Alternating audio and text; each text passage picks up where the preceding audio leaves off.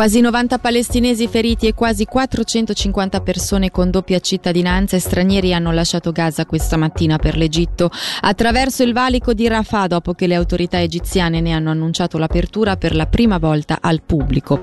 In parallelo dall'Egitto si vedono camion in ingresso con aiuti umanitari destinati alla striscia di Gaza. Sul versante egiziano ci sono anche ambulanze pronte ad accogliere i feriti palestinesi in uscita.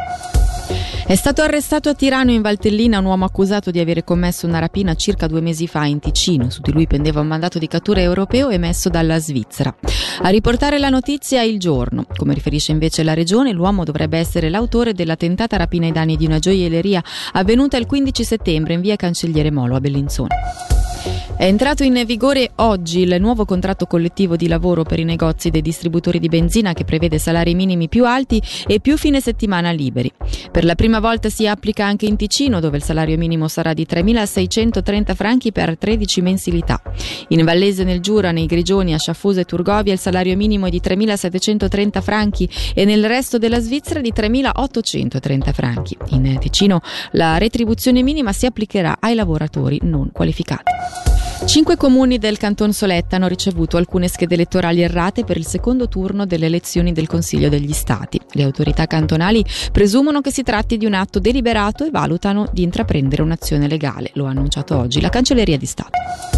L'Hockey ieri sera il Lugano alla Corner Arena ha perso 1-4 contro lo Zugo bianconeri che sono già reduci da una sconfitta sabato contro il Losanna. Su cosa è mancato ieri sera alla squadra sentiamo l'allenatore Luca Gianinazzi intervistato da Ugo Morselli. Penso a velocità, penso loro sono più veloci di noi nell'uscire dal loro terzo, nel metterci sotto pressione, hanno giocato con una velocità molto alta che abbiamo fatto fatica a sostenere anche noi. Quando hai feeling che le gambe non vanno è perché la testa non va così veloce, loro si muovono molto bene, sono molto ordinati come cinque uomini sul ghiaccio insieme, noi oggi lo siamo stati meno. Penso che se c'è una cosa da salvare sicuramente è il box play, abbiamo giocato molto bene e questo è qualcosa che possiamo portare avanti.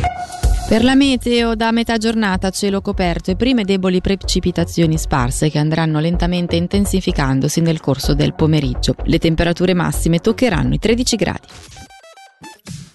I canali ufficiali segnalano che la dogana di Chiasso Brogeda è chiusa per i mezzi pesanti, dunque si prevedono lunghi ritardi fino alle 22 di questa sera. Per il resto sulle strade della Svizzera italiana si circola senza particolari disagi. E dalla redazione per il momento è tutto, da Alessia Bergamaschi grazie per l'attenzione e buon appetito.